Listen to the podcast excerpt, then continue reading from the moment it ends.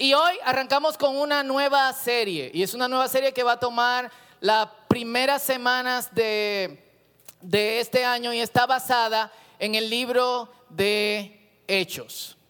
Y yo quiero introducir esta serie en el día de, de, hoy y he estado orando para que de alguna otra forma eh, esto pueda impactar nuestras vidas, eh, especialmente la de la de nosotros aquí en el círculo que recién entramos a, a este, nosotros a cómo la historia de la iglesia en hechos nos va a afectar para que de alguna u otra manera nosotros podamos ser de influencia como la iglesia primitiva eh, fue.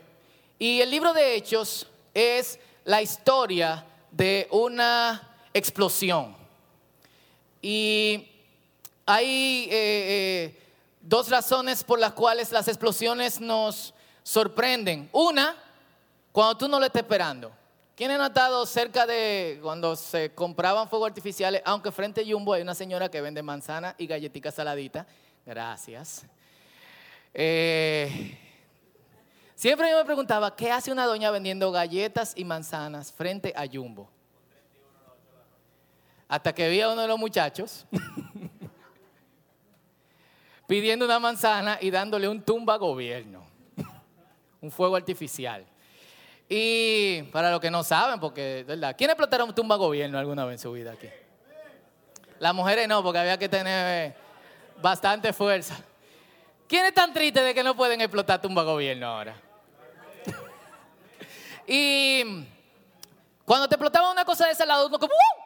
y era como lo emocionante de los fuegos artificiales, la sorpresa. Pero las explosiones también pueden ser controladas, ¿verdad, Lulu? Eh, para los que no saben, Lulu vende dinamita. Si usted quiere dinamita, no se la compre a nadie más, cómpresela a Lulu. no es un chiste, es de verdad. Y. ¿eh? Marca Acme. Y las explosiones pueden ser controladas, muchas veces para bien, detonar edificios, abrir hoyos en minas, a veces para hacer daño y para mal. Muchas veces uno tiene un material explosivo, eh, hablemos metafóricamente, eh, algo que de alguna otra forma puede causar un cambio, puede causar una reacción eh, nueva en un grupo de personas y tú lo estás manejando con cuidado cuando de repente explota. Y esta es la historia de, de un grupo de gente ordinaria que lograron trastornar al mundo desde la antigüedad hasta el día de hoy.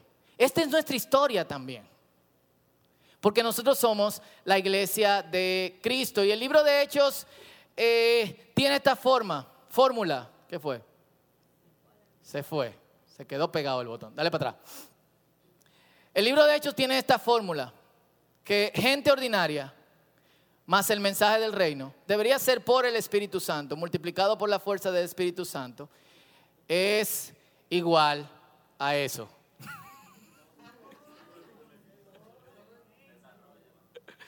a trastorno del mundo como nosotros lo conocemos. Y esto, a pesar de ser gente sin educación, sin dinero, que trabajaba o sea, había gente que tenía trabajo dentro de la iglesia, no eran gente que dejaban su trabajo y se dedicaban simplemente eh, a esto. Gente común que de alguna u otra forma eh, Dios lo usó para trastornar el mundo. Y no debemos engañarnos. Hay un montón de gente que tiene sentimientos románticos con la iglesia primitiva. Debemos ser como la primera iglesia. Y debemos ser tal cosa como la primera iglesia. Y como si volvemos a los puntos de la primera iglesia, la primera iglesia también, y es algo que vamos a ver durante las próximas semanas, tenía sus crisis tenía problemas, peleas. En una Pablo se quilló con Marcos porque Marcos había cogido miedo en uno de, los viajes. Y cuando Silas, eh, eh, perdón, cuando Bernabé le dice, hey, debemos de, tomar otra vez a Marcos para que ande con nosotros, Pablo dice, no, yo no ando con miedoso. Así que Pablo y Bernabé tuvieron esta discusión, se dividieron y cada uno hicieron su propio viaje misionero. Sabía este tipo de, conflicto. Todos saben las historias que hay dentro de la iglesia de, de, de, Corinto. Una de las primeras disputas que hubo en la iglesia fue que las viudas griegas se quejaron de que se estaban atendiendo a las viudas judías y se armó un chisme. Usted sabe lo que puede pasar cuando las viudas empiezan a chimosear. Especialmente en los salones de belleza. Ah, tú ves, yo me metí a la iglesia, pero entonces nada más ayudan a la judía. Y yo soy griega, yo quiero que me ayuden. Así que los apóstoles tuvieron que hacer algo al respecto. A pesar de esto, a pesar de todas las crisis, la iglesia creció rápidamente. Se dice que en los primeros 100 años de la iglesia pasó de, de, 120 personas reunidas en un aposento alto, que es un aposento alto eh, pequeño según el, el, el lugar donde históricamente se cree que estuvo. En 100 años la iglesia pasó a ser millones de personas en todo el imperio. A pesar de no tener templos, a pesar de no tener pastores o sacerdotes ordenados o con cobertura de cierto ministro especial, guiados por el Espíritu eh, Santo, sin tener ningún tipo de estructura, estas personas lograron cambiar el mundo. Así que hablemos hoy, introduciendo esta serie de explosión y hablemos de material radioactivo. Primero, material radioactivo. Y leamos en Hechos capítulo 1, del verso 1 al verso 14. Todos abran sus Biblias. Y vamos a leerlo. 1 del 1 al 14.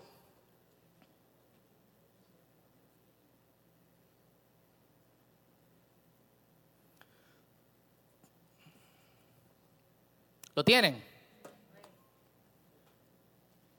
Eso está chulo. ¿Podemos leer?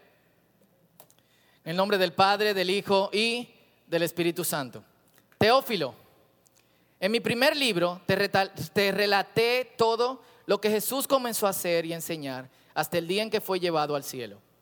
Después de haberles dado a sus apóstoles escogidos instrucciones adicionales por medio del Espíritu Santo, durante los 40 días posteriores a su crucifixión, Cristo se apareció varias veces a los apóstoles y les demostró con muchas pruebas convincentes que Él realmente estaba vivo y les habló del reino de Dios.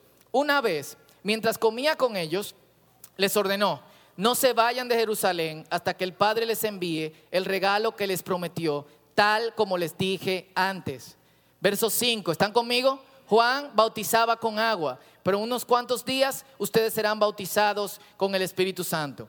Así que mientras los apóstoles estaban con Jesús, les preguntaron con insistencia, con insistencia quiere decir varias veces, Señor, ¿ha llegado ya el tiempo de que liberes a Israel y restaures nuestro reino? Él les contestó, solo el Padre tiene la autoridad para fijar esas fechas y tiempos.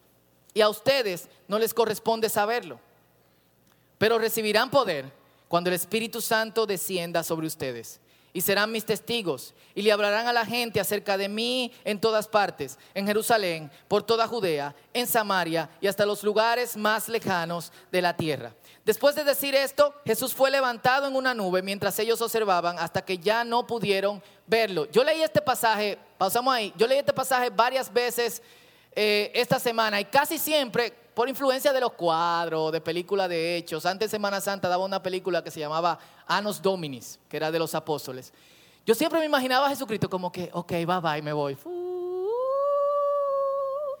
Y como que iba subiendo lento mientras ellos lo veían y después venían unos tipos cantando, varones Galileo, que mi con música teno, que sube. Pero leyendo cuidadosamente el versículo parece más como, yo no sé quién han visto la película de Forgotten, donde Judy Foster dice que tiene un hijo, pero nadie le cree que ella tiene un hijo. Supuestamente hay unos extraterrestres que se están llevando los hijos, etcétera, etcétera, etcétera. Eh, y cuando alguien le va a decir el secreto a ella, como, ok, yo te voy a decir lo que está pasando, se lo llevan. Yo me imagino que era como algo así, rápido, eh, eh, imprevisto, sin estarlo eh, esperando.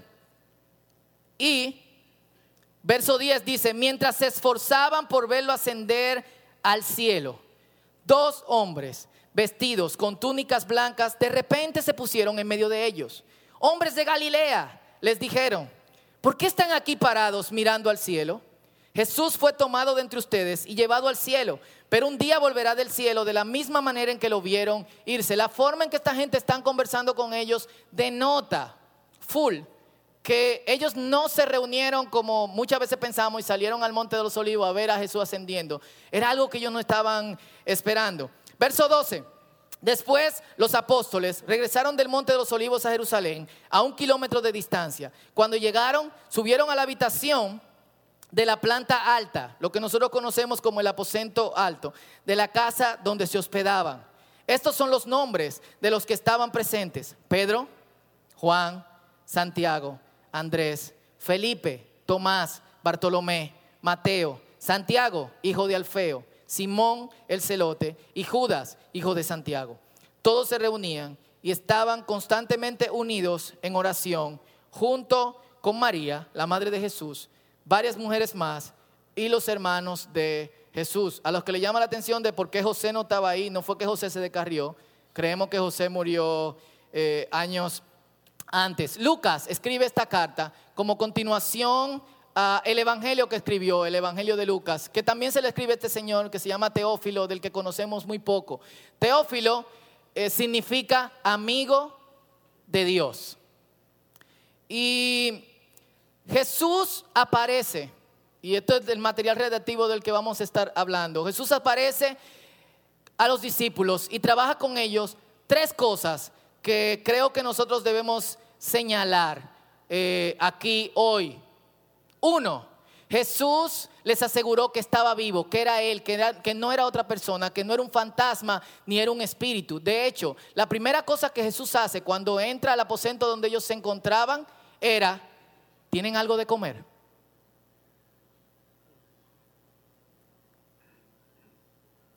Y tienen algo de comer para hacerles saber, no soy un espíritu soy de carne y hueso y tengo hambre. Tres días sepultado, no es chulo, sin comida.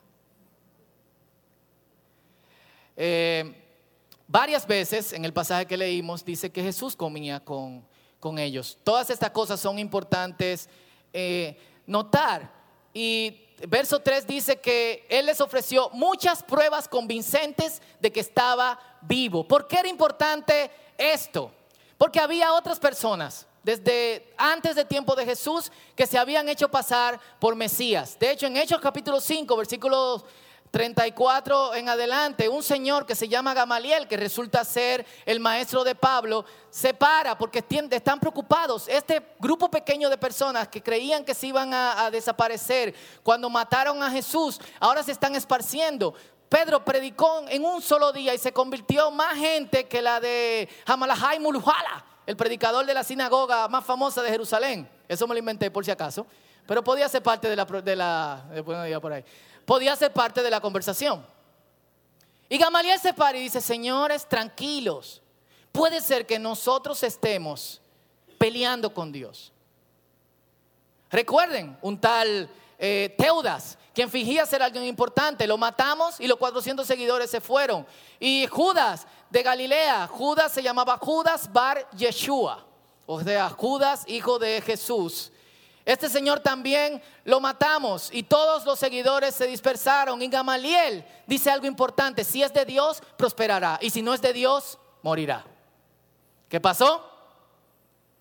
Aquí estamos. La resurrección era parte importante del mensaje de ellos por esta misma razón. Si había otras personas que se habían hecho pasar por el Mesías y algunos habían sido apedreados, amolados, despellejados y crucificados, ¿qué hace tan diferente a este Jesús? Resucitó. Él no está muerto, Él sigue vivo. Así que Jesús tiene que hacerle entender a ellos que Él está vivo, para que ellos con la misma convicción hablen con otros de que Él está vivo. ¿Cuántos creen que Jesucristo está vivo aquí? ¿Cuántos creen que Jesús está vivo? Eso. ¿Qué fue? Amén. Y de hecho, el mensaje al principio era con mucho énfasis en la resurrección. Hechos 4:33 dice que con gran poder seguían dando testimonio de la resurrección del Señor. La gracia de Dios se derramaba abundantemente sobre todos ellos. Y otros versos. Yo puse algunos si, quieren eh, anotar. Y Luego de esto, la segunda cosa que Jesús eh, señala es que les habló insistentemente acerca del reino de Dios. Y cuando yo leí sobre esto otra vez, a mí me encanta hablar sobre el reino de Dios. Ustedes saben que aquí nosotros de vez en cuando hablamos del reino de Dios. Deberíamos hablar eh, mucho más. A mí me sorprende lo poco que en las iglesias hablamos sobre el reino de Dios. Versus salvación, por ejemplo. Versus lo que Dios quiere hacer con tu vida. Versus Dios te va a prosperar. Escuchamos todo tipo de mensajes. Muy pocas veces nosotros logramos de alguna forma escuchar que se hablaba sobre el reino de Dios. Y lo interesante es que el pasaje dice que primero le habló por el Espíritu Santo. Inclusive cuando él no estaba presente, les enseñaba sobre el reino de Dios. Y luego por 40 días él le conversó constantemente acerca de este reino. Esto era importante porque era lo que Jesús estaba predicando. ¿Qué es el reino de Dios?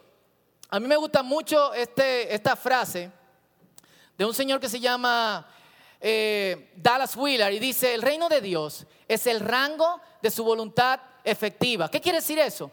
Que donde lo que Él quiere que se haga, se hace. Donde quiera que se hace la voluntad de Dios, es el reino de Dios. Si tú estás haciendo la voluntad de Dios, donde tú estás, ¿qué está? El reino de Dios. Dios está reinando. Tú estás reconociendo la soberanía de Dios. Tú estás reconociendo que de alguna otra forma Dios es rey y tú tienes que obedecerlo. La persona misma de Dios y la acción de su voluntad son los principios organizativos de su reino. Todo aquel que obedezca estos principios, ya sea por naturaleza o porque así lo ha elegido, está en ese reino. ¿Quiénes están en ese reino? Podían decir amén, no sé.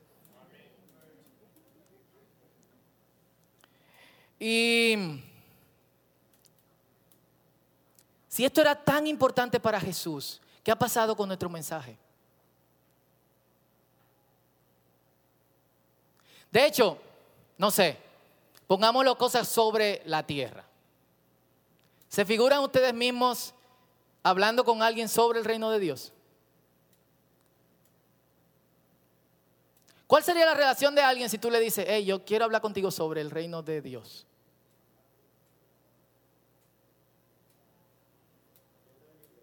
¿Eh? Piensan en la iglesia. La iglesia no es el reino de Dios. Y eso es importante que nosotros eh, lo sepamos. Y muchas personas piensan que nosotros vamos a entrar al reino de Dios cuando muramos. Y eso no es así. El reino de Dios tampoco es una realidad ni política ni social. De hecho, casi ausente o prácticamente ausente de lo político y de lo social. Especialmente de lo político full. Y no es algo que está en mi, yo tengo el reino de Dios en, en mi corazón, ni algo que va a pasar, sino algo que está aquí. De hecho, para los que quieren anotar, hay pasajes del Nuevo Testamento que revelan que ese reino es algo a lo que entras ahora. El reino de Dios no empieza con Jesucristo proclamando. Moisés en Éxodo, cuando son liberados y salen de, la división del Mar Rojo, viendo a todos los egipcios eh, ahogándose en el mar, ¿qué cantan? Que el Señor es rey. Si el Señor es rey, hay reyes sin reino. Isaías dice que Dios es rey. Esto 600, 700 años antes de, Jesucristo. Es algo que tiene ciudadanos de carne y hueso, que somos nosotros, que han sido transformados y que son colaboradores de Él mismo. ¿Y por qué esto es importante? Porque la iglesia es el cuerpo de Cristo y la iglesia debe ser el lugar donde se refleja que hay la influencia del reino de Dios. Y cuando hablo de iglesia, no hablo de que la gente debe de venir aquí para experimentar de alguna otra forma la influencia del reino de Dios, sino que donde quiera que tú estés, recuerda, aquí nosotros creemos que yo soy la iglesia, no yo Fausto, sino cada uno de nosotros somos la iglesia. Si cada uno de nosotros somos la iglesia, donde quiera que nosotros entramos, debería de verse una extensión del reino de Dios. Es decir, escuelas, trabajos, ambientes familiares, cenas sociales, eh, llámelo como usted quiera, universidades, eh, reuniones de negocios, etcétera, etcétera, etcétera. donde quiera que tú estés, tú debes de orar de alguna otra forma y decir, Señor, hazme una extensión de tu voluntad. Y se va a manifestar de alguna otra forma el reino de Dios. El problema es que nosotros estamos como los discípulos. Chequen la pregunta que ellos hacen en el verso 6. Y dice, Señor, ha llegado ya el tiempo de que liberes Israel y restaures qué? Nuestro reino. Ha llegado ese tiempo. El problema muchas veces es que nuestro propio reino colapsa con el reino de Dios. Colisiona, gracias, teleprompter. Colisiona con el reino de Dios. Nuestra voluntad. Y la oración de Jesús es, y lo hemos señalado otras veces, venga tu reino. Eso significa que se haga tu voluntad. Y se haga tu voluntad, como hemos dicho otras veces, es, si dice venga tu reino, es, váyase mi reino. Y 40 días, esto de 40 días es muy importante. Fueron 40 días literalmente, eh, pero 40 días en la Biblia es como el tiempo para romper hábitos. El 40 representa siempre ese número donde de alguna otra forma en el número 40 Dios eh, interviene, sin hacernos místicos sobre, sobre los números. Eh, Moisés duró 40 años eh, en el desierto cuidando ovejas. El pueblo de Israel duró 40 años dando vuelta. El rey David reinó 40 años. Jesús pasó 40 días en el desierto. Y Él lo está llevando a través de esto. Si ustedes saben, y esta es la minoría de los discípulos, no son la cantidad de personas que seguían a Jesús. Si ustedes saben que una persona que ustedes pensaban que estaba muerta está viva, ¿qué hacen? Esto tenemos que decírselo a alguien. Estamos perdiendo el tiempo. ¿Qué tú estás haciendo? Jesús, vamos a contarle esto a alguien. Pero Jesús está tranquilo. Hay cosas que yo tengo que enseñarle en este tiempo, en este momento. Yo no me imagino la emoción de alguno de ellos. Pedro, que era sumamente acelerado, era como que ¿cuándo es que, ¿cuándo es vamos a entrar a la acción? Yo quiero acción. ¿Qué es lo que está pasando en esta iglesia? Vamos, Power. Y Jesús, tranquilo, Pedro, esto te está formando, esto te está eh, trabajando. Y me llama mucho la atención porque nosotros iniciamos cosas sin este tiempo de espera. Somos muy malos esperando. ¿Sí o no? Queremos que las cosas pasen rápido. Y es así desde niño. Eh, nosotros no contamos, Benjamín no cree que hay Santa Claus ni Reyes. Es una cuestión muy personal. Ustedes pueden hacer lo que ustedes quieran con sus hijos. Así que los regalos estaban durante días en el closet y Benjamín lo veía ahí, regalo, regalo. Y nosotros, espera, tranquilo. El día de Reyes, como que... Mm". El día de Reyes para él era como una explosión. Él no sabe cuándo es mañana ni cuándo es pasado. Benjamín dice mañana como ahorita. Benjamín, ven a beber agua. Mañana. Y, eso pasa cuando nosotros queremos algo, eh, eh, vemos algo emocionante, ¿qué queremos hacer? Disparar de una vez. Jesús enseña a los discípulos a de alguna u otra forma ir al paso de Dios, que no es nuestro paso. Quizás esto puede de alguna u otra forma, tú lo puedes meditar con respecto a cosas que están pasando en tu vida, cosas que tú quieres que Dios haga ahora. Quizás el momento sea de entrar en el desierto y esperar. Quizás sea el momento de subir al, aposento alto, orar y esperar. Si es algo que la iglesia ha hecho por años, ¿por qué no lo podemos hacer eh, nosotros? Una de las cosas que me impresionó de este hombre también, Dallas Wheeler, que murió el año pasado, él decía que la cosa que aprendí cuando era joven era que si bien Jesús pasó 40 días en el desierto, ayunando, yo también puedo pasar dos o tres días. ¿Por qué no? Así que, uno, resurrección. Jesús está vivo. Dos, la segunda parte del material radioactivo es el reino de Dios. Y lo número tres es, esperen el poder del Espíritu Santo. Nosotros sabemos cuál es el poder del Espíritu Santo. Nosotros sabemos qué pasó con ellos. Ellos no sabían qué iban a pasar con ellos. Ellos no sabían que iba a ser diez días después. Ellos no sabían qué iba a ser, eh, eh, eh, cuándo o en qué momento o de qué forma esto se podía manifestar, pero ellos pusieron su parte, esperaron. Y es importante que nosotros notemos, eh, primero, lo difícil de, la espera, como hemos hablado, especialmente cuando tú tienes un mensaje que tú sabes que tienes que dar y es un mensaje de vida. Eh, o muerte. Pero es importante que sepamos que el poder del Espíritu Santo no es solamente manifestaciones externas. Yo vengo de una iglesia pentecostal, rajatabla de ultraderecha nazi. Y yo recuerdo que un culto no estaba bueno si cinco o seis gente no caían, si una doña no saltaba de un banco a otro, literalmente.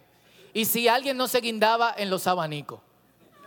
No, no, no, no, no, no estoy hablando mentira. En una, uno de los, de los muchachos, lleno del Espíritu Santo, se subió a una silla y se agarró del abanico del techo. ¡Wah! ¡Wah! Yo tenía un par de meses en la iglesia y yo decía, ¿qué es eso? Está lleno del Espíritu Santo. ¿Eh? Y yo, ok. Em, la realidad de la que la realidad del Espíritu Santo es también una realidad interna. La venida del Espíritu Santo te cambia y te transforma, mas el fruto del Espíritu es amor, gozo, paz, paciencia, benignidad, bondad, fe, mansedumbre, templanza, esperanza. Contra tales cosas no hay ley. Lo curioso es que casi todas esas cosas están ausentes en las personas en las cuales el Espíritu se manifiesta más externamente. Lo repito, lo curioso es que casi todas esas cosas están ausentes en las personas que ponen mucha influencia en las manifestaciones externas del Espíritu. Una cosa debe ir con la otra. Si hay manifestaciones externas, milagros, poder para, para, para sanar a otros, palabras de ciencia, el poder de limpiar los baños de la iglesia sin quejarte, etcétera, etcétera, etcétera, también debe de haber en ti la capacidad de amar a otros, de, estar tranquilo, de poder esperar eh, con paciencia, de saber que Dios está obrando. Después de todo, el hecho de que venga el Espíritu Santo de Dios sobre tu vida, el Espíritu Santo de Dios también te da la capacidad de tú actuar y de tú caminar en este reino. El que actúa y camina en este reino, ¿qué hace? Conoce la voluntad de quién. Porque si después de todo es el reino de Dios, ¿a quién tenemos que obedecer? A Dios. Así que nosotros oramos, ¿cuál es tu voluntad? ¿Qué tú quieres que se haga? Versus a lo que yo quiero hacer. Hay muchas cosas que yo quiero hacer. Hay muchas cosas que a mí me gustaría que pasaran. Y muchas veces no pasan cuando yo ejerzo el control, cuando yo forzo y cuando de alguna otra forma yo no estoy conectado con el Espíritu Santo. Material radioactivo, estas tres cosas. Jesús está vivo. Entendimiento y práctica del reino y poder del Espíritu Santo, que viene obviamente después de un tiempo de espera. Las tres cosas, y podemos diferir de alguna u otra manera, las tres cosas están prácticamente ausentes del mensaje de la iglesia en el día de hoy. Jesús está vivo, el mensaje de la iglesia es más sobre la cruz que sobre resurrección. Yo creo en la cruz, tenemos que someternos a la cruz, tenemos que abandonarnos en la cruz del Cristo. Pablo dice, con Cristo estoy juntamente crucificado, ya no vivo yo, sino que Cristo vive en mí. Eso significa la cruz, ya falta no existe, no existe. Quien vive y quien está aquí es Cristo. Y ahora yo vivo por la fe que tengo en Él. Y yo me llama la atención eso. Yo he tenido discusiones con gente porque yo hablo mucho de la resurrección. Un pastor se quilló conmigo porque en, esto pasó recientemente, hace cuatro, cinco meses, yo estaba hablando en una conferencia y me tocaba dar la primera parte, la parte eh, devocional. Y en la parte devocional yo hablaba de la, de la eh, de lo poco que se habla de la resurrección y de la influencia de la resurrección en el mensaje del el libro de Hechos. Eh, este pastor antes de, este mensaje me había invitado a que en la última conferencia en la que él iba a hablar yo subiera con otra persona. Para mi sorpresa, cuando él dio la última conferencia, él llamó a otras dos personas y no me llamó. Yo me quedé tranquilo. Y seis meses después él me dijo, tenemos que hablar. Yo dije, ¿por qué? Porque tú hablas mucho de resurrección. Y yo, eh, ¿y? Eso es para que ustedes vean eh, parte de eso. Ahora, lo segundo, que está ausente y lo puedo decir a boca llena, es entendimiento y práctica del reino de Dios. ¿Quién tiene mucho tiempo aquí en la iglesia? Levanten la mano, 10 años, 15 años, 20 años. ¿Cuántas veces ustedes han escuchado hablar sobre el reino de Dios? Maelía nació en el Evangelio y dice que cinco.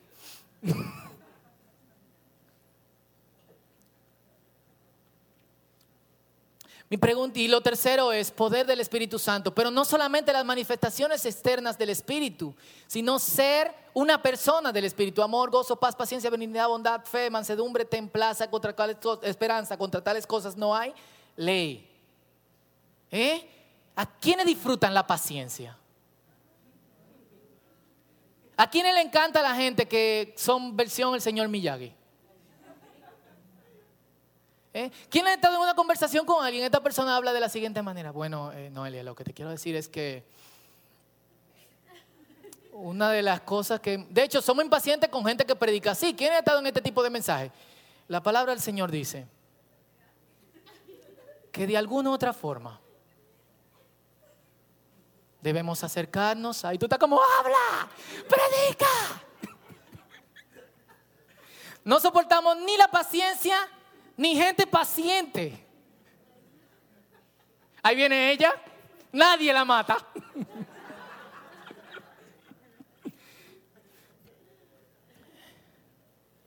Así que necesitamos ese poder del Espíritu porque se necesita gente de Dios, gente que viva de acuerdo a la voluntad de, de Dios. Y mi pregunta es, ¿cómo hacer que esto explote?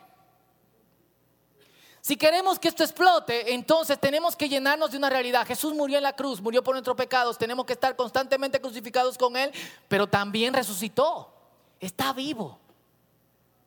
Eso lo hace diferente a Buda, a Mahoma, a Deepak Chopra y a Cristina. Full.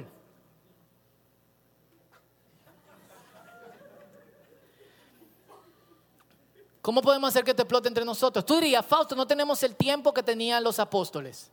Esta gente tenía trabajos. Pablo, junto con dos hermanos más de entre los apóstoles, Aquila y Priscila, su esposa, no la esposa de Pablo, sino la esposa de Aquila, hacían tienda de campañas. Se llamaba tienda de campaña los apóstoles. No, mentira.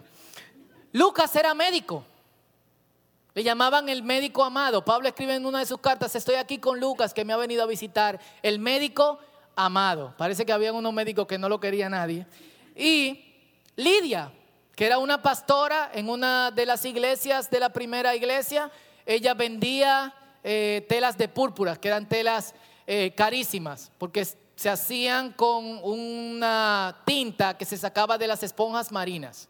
Hay gente que no sabe, esto no es un chiste, que Bob Esponja es una esponja marina. Hay gente que se imaginan que Bob Esponja es una esponja que bajó al mar y está vivo. No, hay esponjas marinas, usualmente son redondas, algunas son cuadradas, y despiden, hay unas, hay unas eh, esponjas marinas que despiden este color púrpura. En ese tiempo no había tanque de buceo, no había cómo tú respirar a grandes profundidades y mucha gente moría o se enfermaba tratando de buscar estas eh, exquisiteces. Así que bajaban, y la tinta la vendían carísima. Lidia hacía esto. También era pastora de una iglesia. Espera, reino, llenura, provoca explosión. Y yo creo que dentro de la espera una de las cosas que nos enseña es que la explosión no la provocamos nosotros, sino que lo provoca el Espíritu de Dios. Parte de esta espera es hacer que dentro de nosotros muera algo nuestra desesperación, nuestra forma de hacer las cosas. ¿Quiénes no le han dado consejos a Dios? Como, Señor, yo sé que tú obras de tal o tal manera, pero yo creo que tú deberías de hacer esto así. Yo lo he hecho hasta que aprendí una lección muy grande. Lo que me lleva a una última pregunta. Si un grupo pequeño de gente pudieron hacer esto a pesar de su educación, de su falta de recursos, a pesar de que no existían los medios de comunicación que hoy existen. Yo no me puedo imaginar los, dos, los 12 apóstoles con Twitter. O tirándose fotos de que aquí estamos con Jesucristo. De no tener templos, de tener empleos, oficios, de ser profesionales. Una iglesia sin estructuras institucionales marcadas. A pesar de no ser populares, de ser perseguidos, de ser golpeados. Una vez a Pablo le entraron a golpe, le tiraron piedra, lo sacaron de la ciudad y le dijeron, vuelve a predicar para que tú veas. Pablo se levantó, entró a la ciudad y volvió a predicar. ¿Quién hace eso? Quien está seguro de la resurrección, quien ha ganado un entendimiento y la práctica del reino de Dios y quien está lleno del poder del Espíritu Santo. Y a pesar de tener sus reuniones, en oculto. Y yo quiero que tú te preguntes conmigo, ¿cuál es mi excusa? ¿Cuál es la tuya? ¿Trabaja mucho? ¿Tiene familia? ¿Tu papá pelea mucho? ¿Tu mamá? ¿No tiene dinero? ¿No hay internet en mi casa? ¿Yo no sé hablar? Una de las cosas que yo me imaginaba en este pasaje era, Pedro, Juan, eran pescadores. O sea, figúrate a Pedro en el primer mensaje frente a Lucas. Lucas estaba en el primer, la primera vez entre los que se convirtieron en Hechos capítulo 2, que vamos a ver pronto. Imagínate el paletero diciéndole al señor doctor, monseñor, fulanito de tal, esto es lo que, esto es lo que Dios quiere hacer con tu vida. Eso fue lo que pasó. No tenemos excusa. No tenemos excusa. Lo mejor que podemos hacer es ganar tiempo buscando estas tres cosas. ¿Por qué no oramos?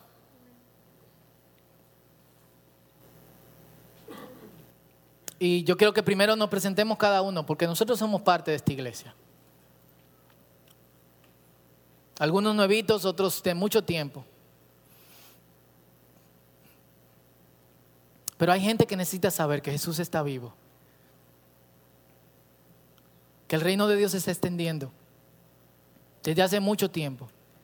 Y que el Espíritu Santo es un consuelo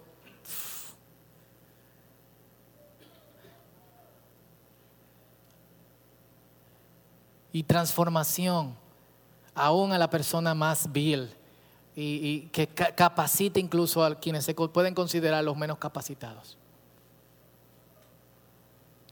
Así que yo quiero que tú medites en estas tres cosas.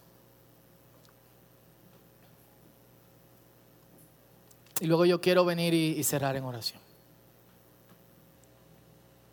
¿Por qué no te pones de pie?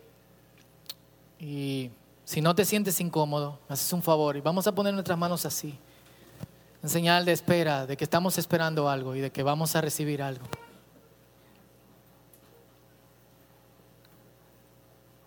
Y una de las mejores oraciones que podemos hacer esta semana es, Señor, espero en ti, que tu Espíritu Santo venga sobre nosotros. Y yo quiero que oremos juntos desde ahora eso. Señor, aquí estamos. Somos una iglesia pequeñita.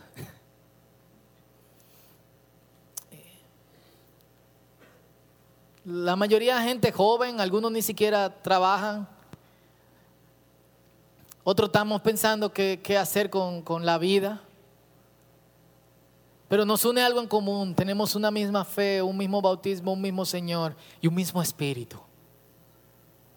Y hoy que abrimos esta serie, Señor, ¿De qué vale solamente hablar de tu palabra si no son cosas que nosotros vamos a poner en práctica? Y yo te pido, Señor, que, que tú nos enseñes a esperar. para recibir el poder de tu Espíritu Santo. Aquí está esta iglesia, Señor, que con, de alguna u otra forma eh, tú nos has puesto en este lugar. Y nosotros creemos firmemente que tú nos has puesto aquí para impactar las praderas, el millón y zonas aledañas, Señor. No solo, sino con otros creyentes, hasta de otras iglesias, que quieran unirse porque somos parte del cuerpo de Cristo. ¿Por qué no te tomas 30 segundos y dile, Señor, dame tu espíritu? Enséñame a esperar ese poder. Enséñame a orar constantemente, que se haga tu voluntad. Díselo al Señor. Y tú conoces, Señor, nuestras vidas, nuestros corazones. Tú sabes el propósito que tú tienes con cada uno de nosotros. Tú sabes el propósito que tú tienes con el círculo. Que se haga tu voluntad, Señor. Pero en este grupito de gente, derrama, derrama el poder de tu Espíritu Santo. Que podamos hablar firmemente del reino de Dios sin vergüenza. Porque hemos logrado el entendimiento de que lo mejor que puede pasar en este planeta es que se haga tu voluntad. Oramos esto en el nombre de Jesús y todos juntos gritamos, amén. Vamos a adorar al Señor así mismo de pie.